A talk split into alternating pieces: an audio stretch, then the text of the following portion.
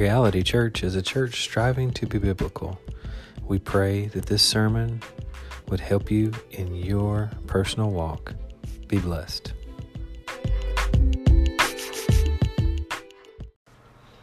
All right, I want to start um, talking about God's mercy by reading a prayer uh, of the Puritans from the Valley of Vision.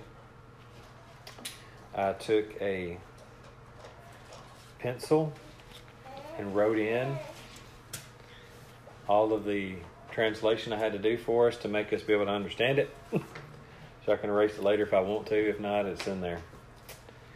Uh, but this is a prayer of penitence and deprecation. Penitence being being truly repentant, and deprecation meaning not lifting myself up, but knowing that God is higher than me. That's what the word deprecation.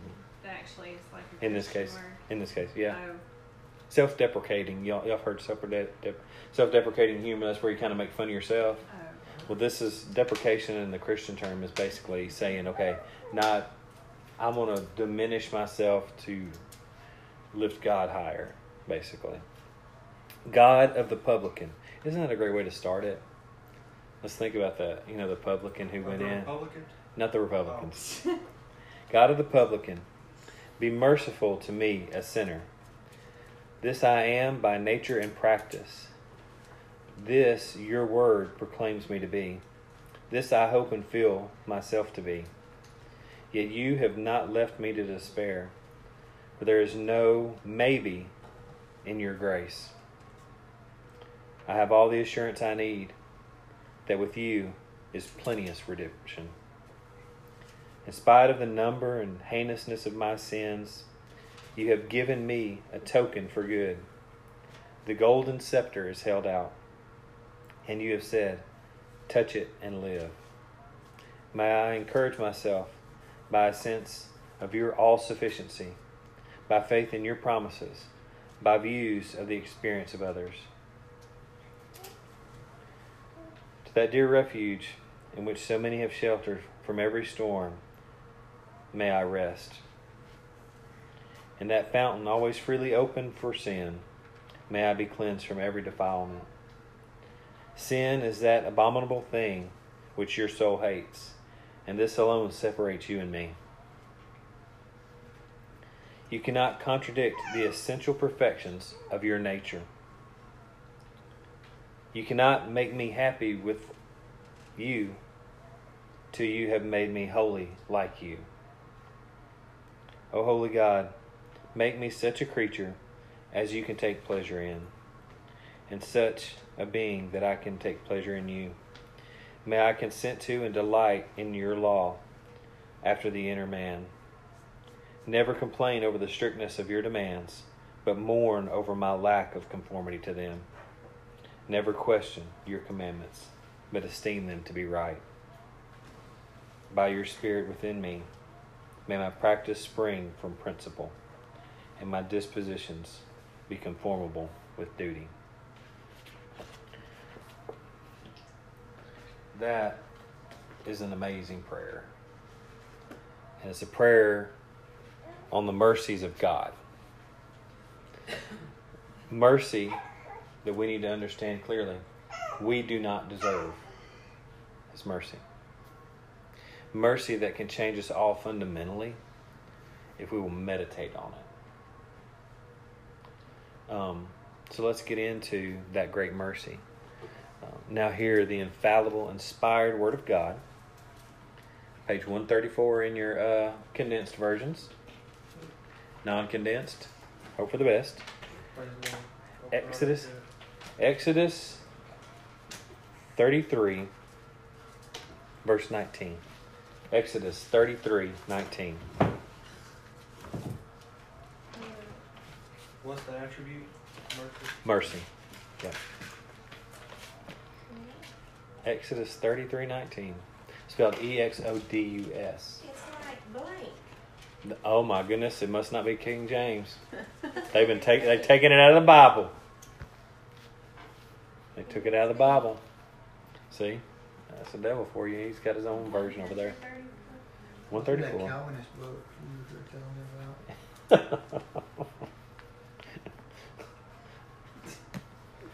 You have to edit that. And I got a new book, but oh, I I won't tell there it is. anybody. Oh, yeah, Exodus what?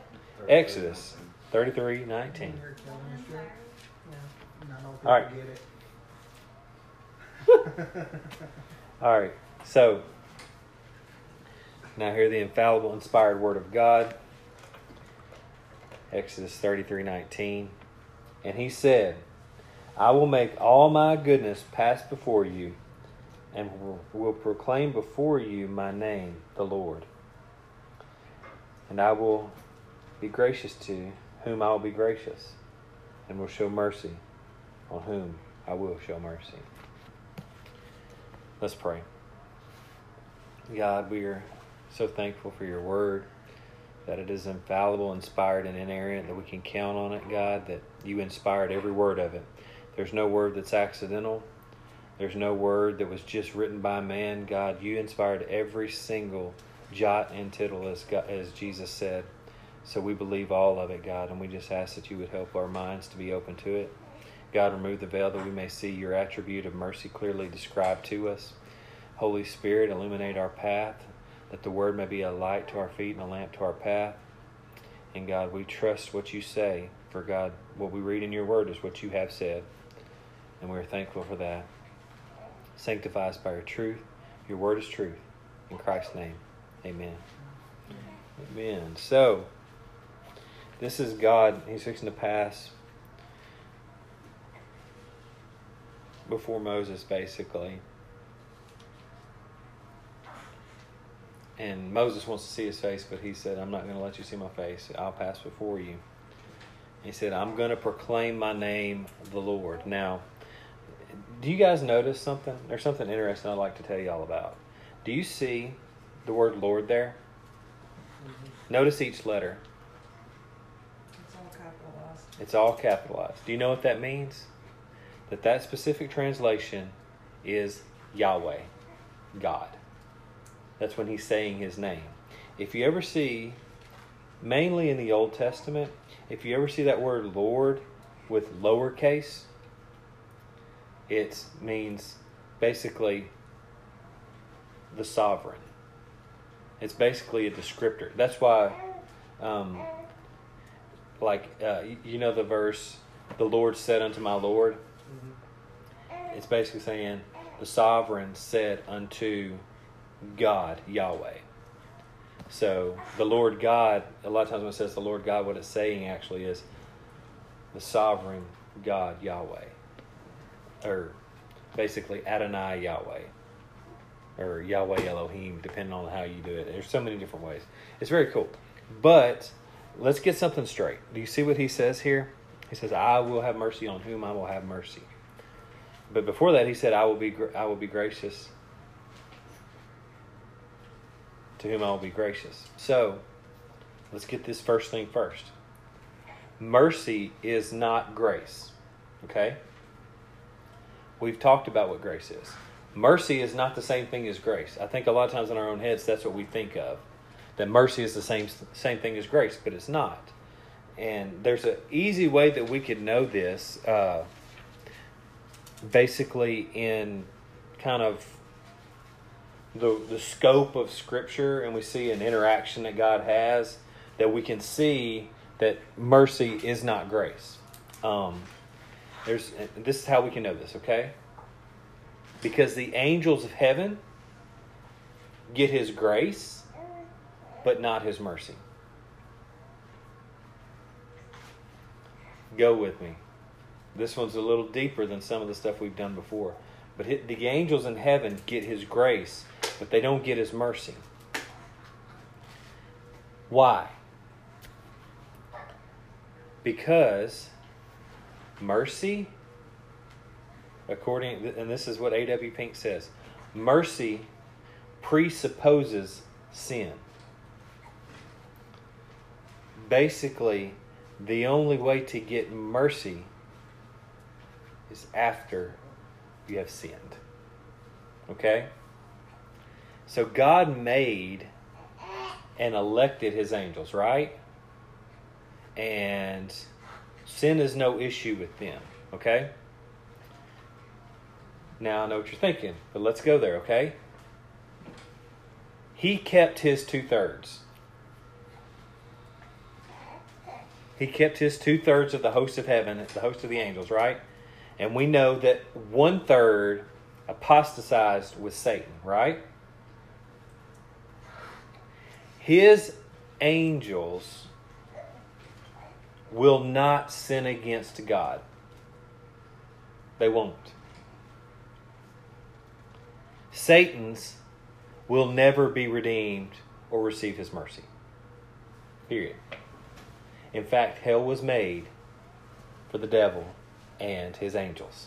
Have you all ever read that? Mm-hmm. So, the angels that are in heaven right now are not going to sin against God, and the ones who already have sinned against God are never going to receive his mercy.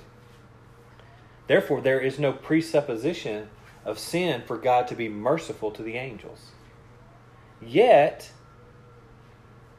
they do receive his grace. Y'all want to know how? He made Christ the head of his angels. Christ has charge over the angels. What does it say? It's, it's one of the one of the taunts that came against Christ that hey, you could command a legion of angels right now to come get you off the cross, right? He could have because he was head of the angels. So they get the grace of being under the charge of Christ himself, God the Son. Not only that, think about this. The angels have never not lived in the presence of God.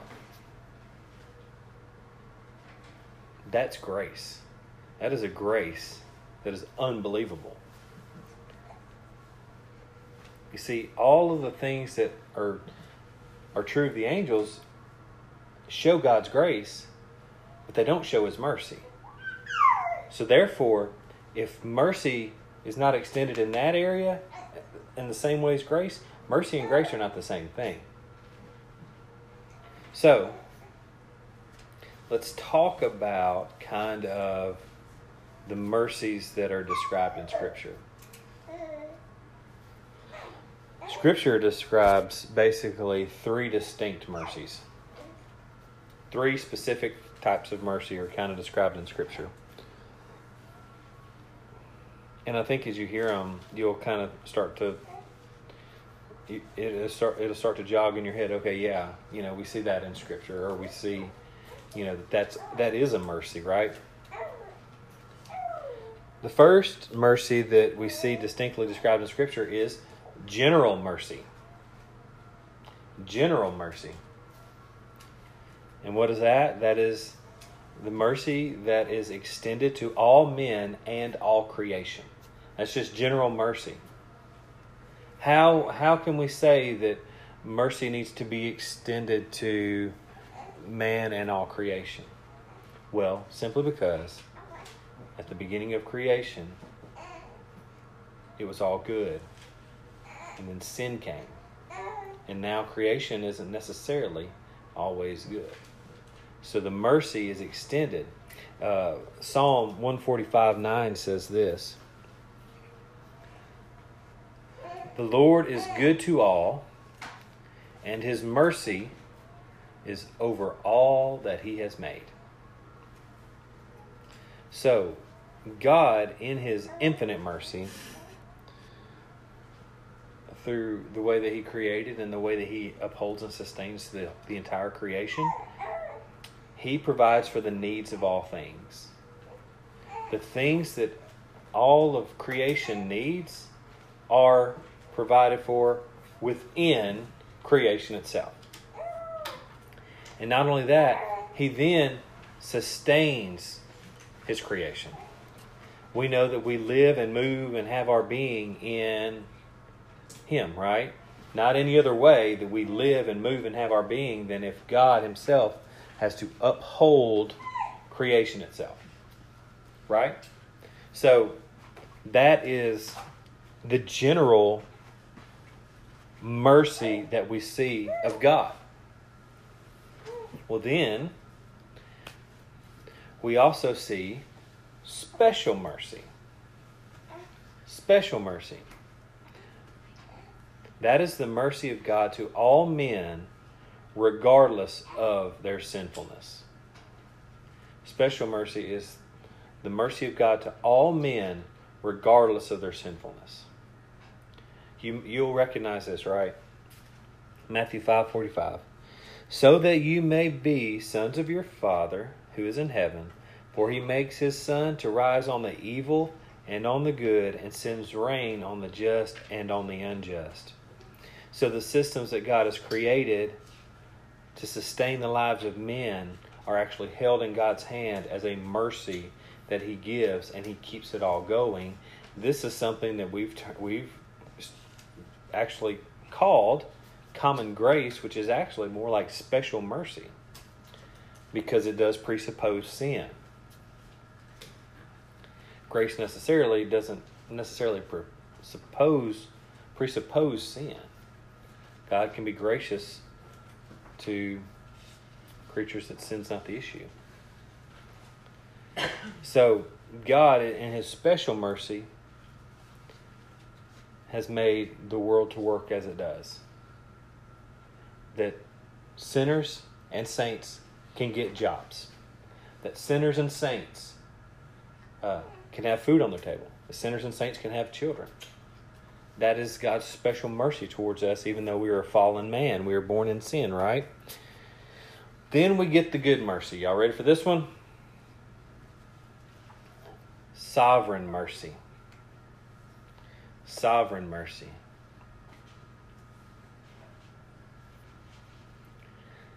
Sovereign mercy is the extending of salvation to men.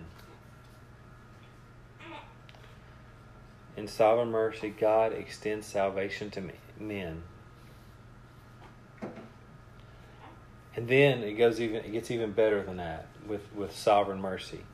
He extends salvation to you, and then God makes a covenant with you. A covenant of grace, right? That we are now under not under the law but under grace, where we're saved by grace through faith in Christ alone. Christ becomes your mediator, the one that you've always needed to work between you and God, right? And then the Holy Spirit actually comes and sets up a dwelling place inside of you. He dwells in you. And He's with you always, and He's, he's sanctifying you and, and helping you and teaching you and preparing you and pushing you towards Christ, right? That is all a part of God's sovereign mercy. And it's it's a beautiful thing. Now, we've got to get to something pretty important here because you know some would uh, be presumptuous about God's mercy. He is absolutely merciful. We know that, right? Some would presume upon His mercy and think that think some things that could get them in a lot of trouble in the end. Um, Pink points out that God's mercy to sinners is only a temporal thing. So that special mercy that's extended to all men, when you die, the mercy's over. That mercy is done. Interesting. So how can we say let's let's be expositorily apologetic about this, okay? How can we say then if his mercy uh, his special mercy ends for those who are not in Christ when they die? How can we say in Psalm 136 1 that his mercy endures forever? It's a good question. It's a question that you may have to answer one day. Who knows? Somebody may be well versed in the Bible and, and not believe like you believe and think that everybody gets in. It's called universalism. That somehow, some way, everybody's going to get in. Well, this is how we can say that His mercy is forever, okay? First, mercy is a divine attribute of God. Okay? It is part of who He is. Therefore, He will never, ever cease to be a merciful God. So, how does His mercy endure forever? Because He's merciful forever. That is who He is. That is part of something that defines God. That is one of His divine attributes. Secondly, it's the exercise of His mercy that ends. And the exercise of His mercy is regulated by His will. So, the extension of mercy to individuals is controlled by His sovereign will.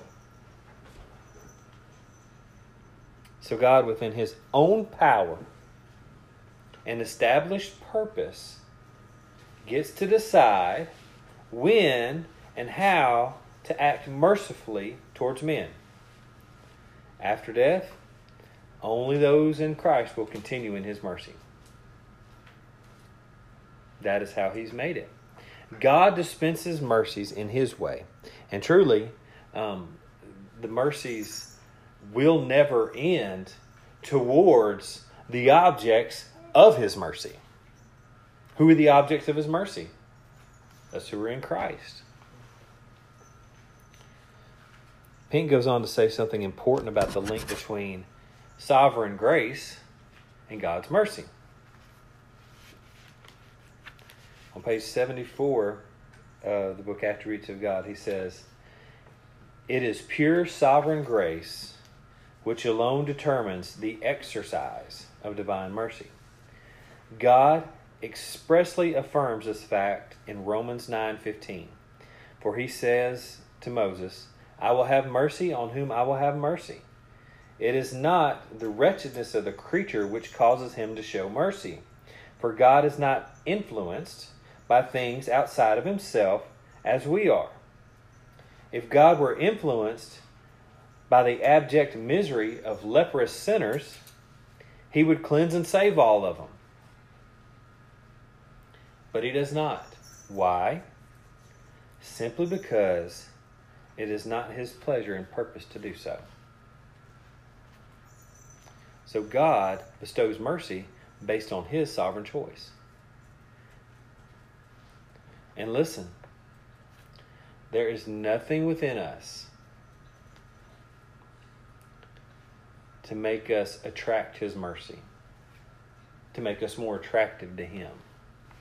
He gives it based on his sovereign grace. What has he said? What does he decide? It is his choice. Titus chapter 3 verses 4 and 5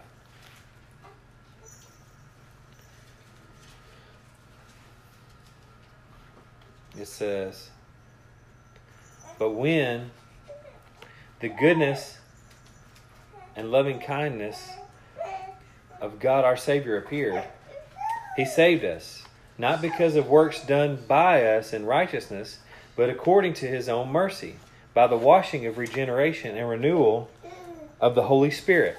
Let me read that again. Everybody can hear it. Titus 3, verses 4 through 5. But when the goodness and loving kindness of God our Savior appeared, He saved us, not because of works done by us in righteousness, but according to His own mercy, by the washing of regeneration and renewal of the Holy Spirit.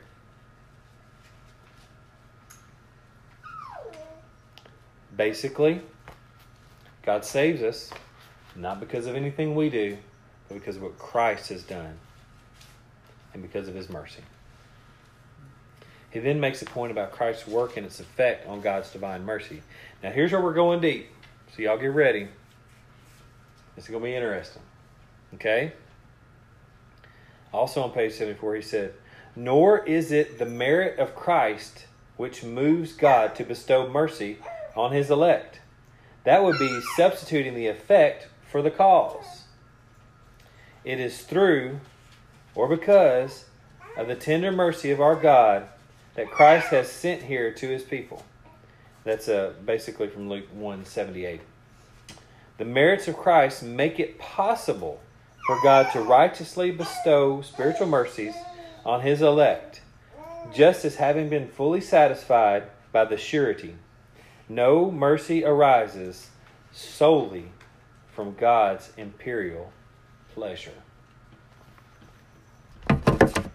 This can be hard to understand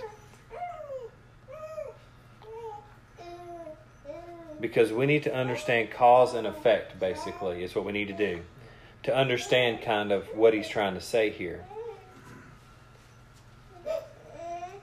God wasn't moved to have mercy simply because Christ died on the cross. That didn't move him to have mercy. So the satisfaction of God's justice on Christ is not what moves God to have mercy. This is how it goes.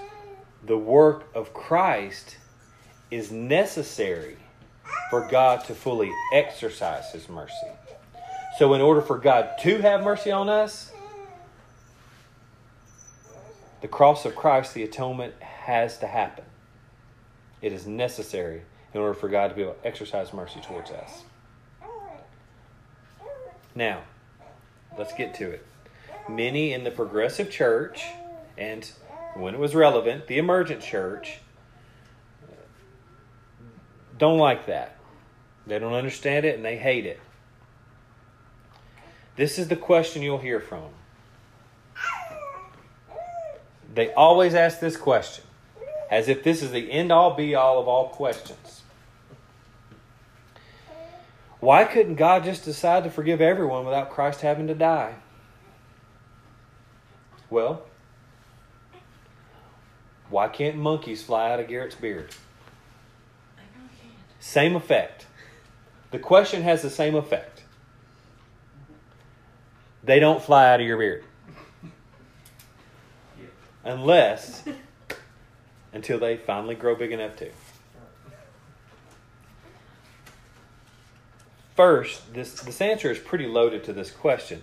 They think that this one's going to end the argument. But if we're smart, if we're honest, if we know the Word of God, we can answer this question.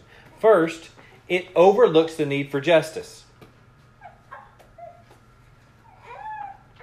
God is just. For Him just to, ah, everything's all right. In the end, everybody gets in. Uh, the Rob Bell book, Love Wins in the End.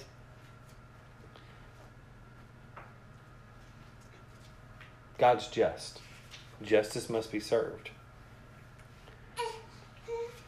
Next, this would cause God to actually go against his own word, how he said things were going to go. It would make God a liar. If after all of the things he said in his word, the way he has done things, the way he has proclaimed things, the way redemptive history has gone, the way the prophets talked, the life of Christ itself, the death of Christ itself, if that's how it goes, then God is a liar. Also, if that was God how God wanted to do it, guess what? Jesus wouldn't have died. Because what God wants is what God is going to get. You see, they call it cosmic child abuse. That's what they say. They say that that God had to punish his son because he was just so angry he had to kill somebody. That is a mischaracterization of what happened on the cross. They try to compare him. Oh, he's some pagan. He, that makes him like some pagan deity who must like sacrifice the virgin or whatever. Here's the thing about the pagan deity. I've talked to you guys about this before. The pagan deity, the pagan little g god, in no story that they have made up has ever been the one to sacrifice himself. Jesus Christ is God. So that's their first problem. They don't understand the deity of Christ, that He is all God, all man, that all of the deity uh, of God would dwell inside of Him. Secondly, they don't believe in the inerrancy of Scripture. I think it's just a book about that men wrote about trying to interact with God. Not judging motives. I think if you listen to what they say that they're trying to do, they say that they're thinking this way of God in order to elevate him, to, to make him seem like stronger and more powerful God than what than, than what we think, us little folks who believe the Bible. First thing, God doesn't need their help to be the holiest of holy. He is thrice holy, holy, holy, holy. He is the superlative holy. He doesn't need anybody's help trying to make him be like us and have the same kind of thoughts and, and desires as us so that we can think that now he's good because of this. You see, God made the plan before time began. And he executed every part of the plan flawlessly. And God ordains the means of salvation. God ordains the means of redemption. God decides who gets mercy. So I would answer third question of why couldn't God just forgive everybody without Christ having to die? This is how I would answer it. Because God decides how he bestows his mercy. And penal substitutionary atonement, the very doctrine that helps us understand what Christ has done for us, the penal substitutionary atonement of Christ is what he chose to do. There needed to be a spotless lamb, and the blood had to be shed. Why? Because sin is much worse than we think. It's cosmic treason. To understand that His mercy does endure forever, Pink starts at an important point here. Let's look at those who do not get His mercy at the end. Who don't get who doesn't get His mercy at the end? The wicked, the God hater, the atheist, the one who was who rejected Christ all their life, right?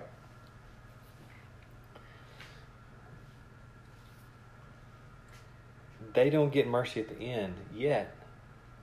It is actually a mercy that they are cast into hell. Now here's where your tough thinking has to come in. Y'all ready? Okay?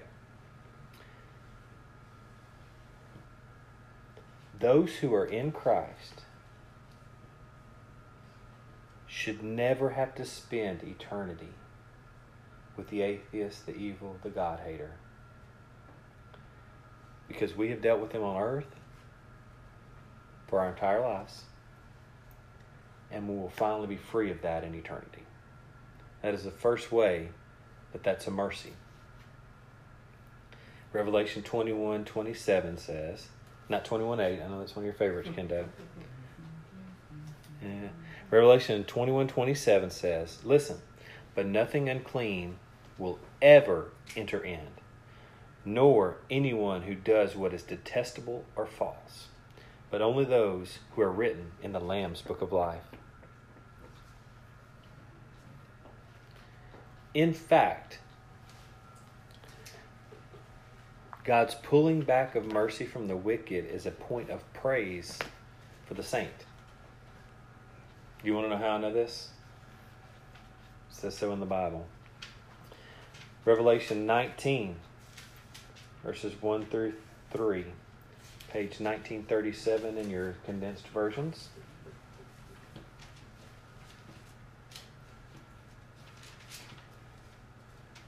Revelation 19, 1 through 3.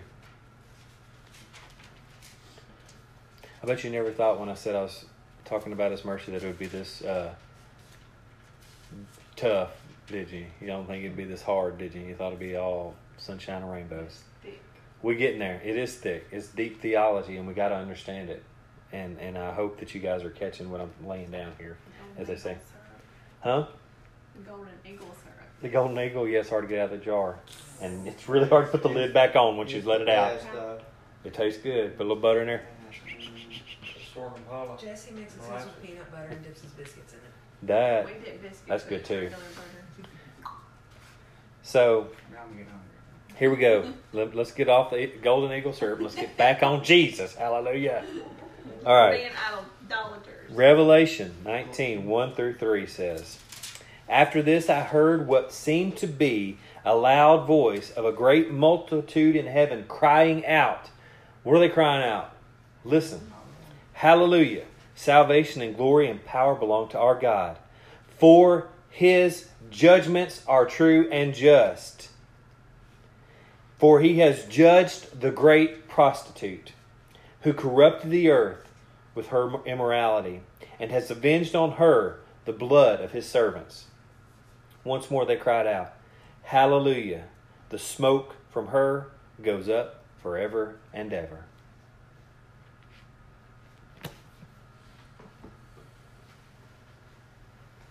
That's pretty thick. This really destroys the argument of the wicked. If God is real, He wouldn't send me to hell. He's supposed to be merciful, right? Yes, He is merciful. But in Exodus 34 7, He says this one phrase that people need to listen to. He says, Who will by no means clear the guilty. Who are the guilty? Those whose sins have not been expunged and expiated by Christ on the cross. That's who the guilty are. So, who are the guilty? Those who are not in Christ, those who reject his wonderful, wonderful gift. All the more reason for us to call sinners to repentance. Not to call them to, oh, you're awesome. God loves you. He he he couldn't have had heaven without you.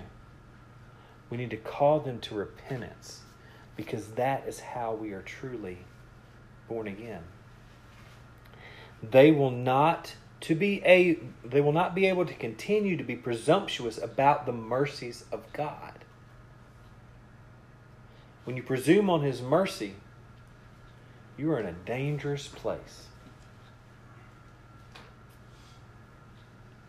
I believe it was Spurgeon who talked about the fact that the sinner wouldn't even enjoy heaven in the fallen state anyway.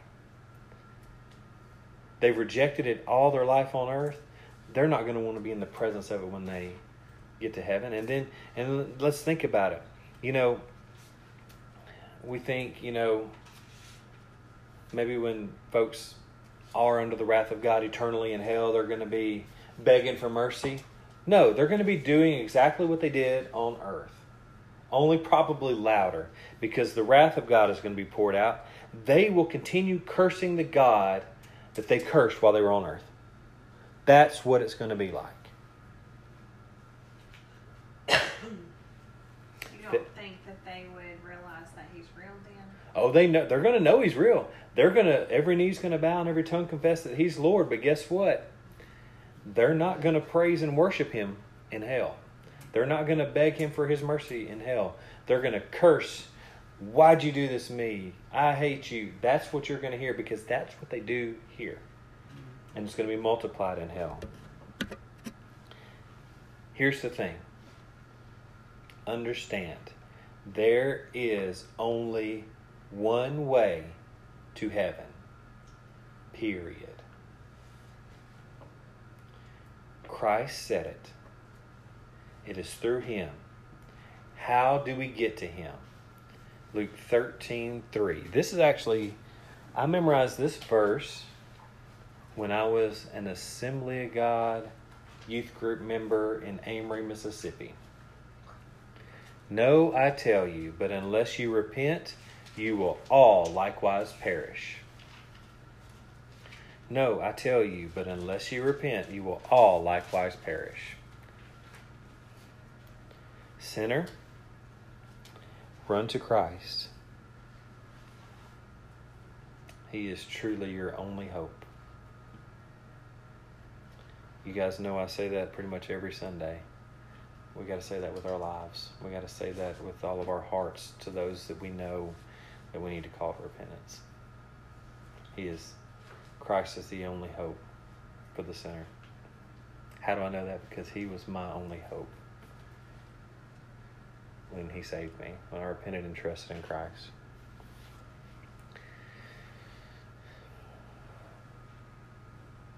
Let's get to the good part. Y'all ready? But to us who are in Christ.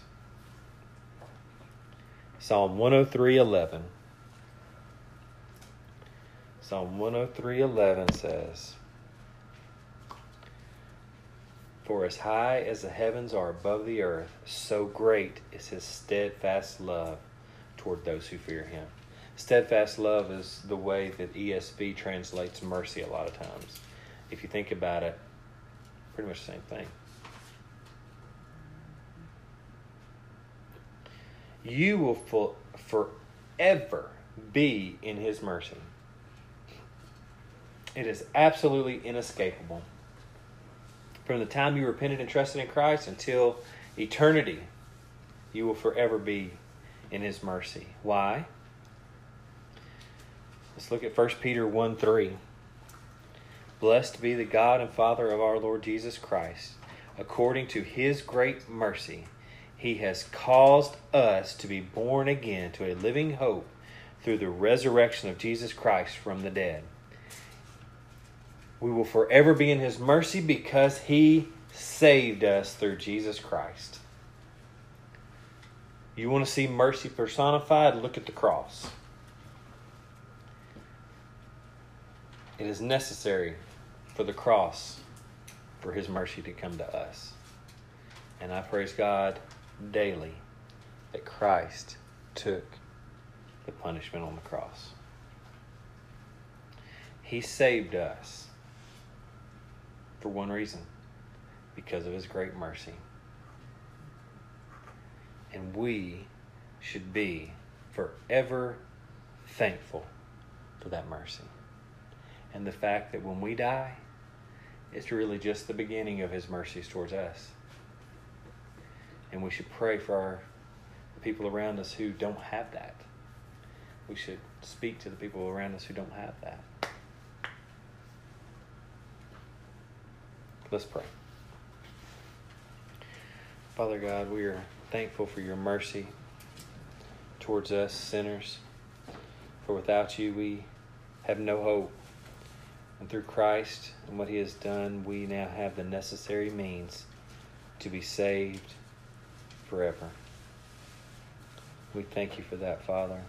Help us never to presume upon your mercy. Help us always see how merciful you are towards us and help us to share that love and mercy with others. We give you thanks and praise and honor knowing that you are the God who has saved us. And we forever thank you in Christ's name. And God, we ask that you would help any of those who are not in Christ, who need your mercy. Help us to be the catalyst. Help us to be the voice and the means that some would be saved, that the gospel may change lives. Sinner, if you're listening to this, He is your only hope. Run to Christ and be saved. In Christ's name, amen.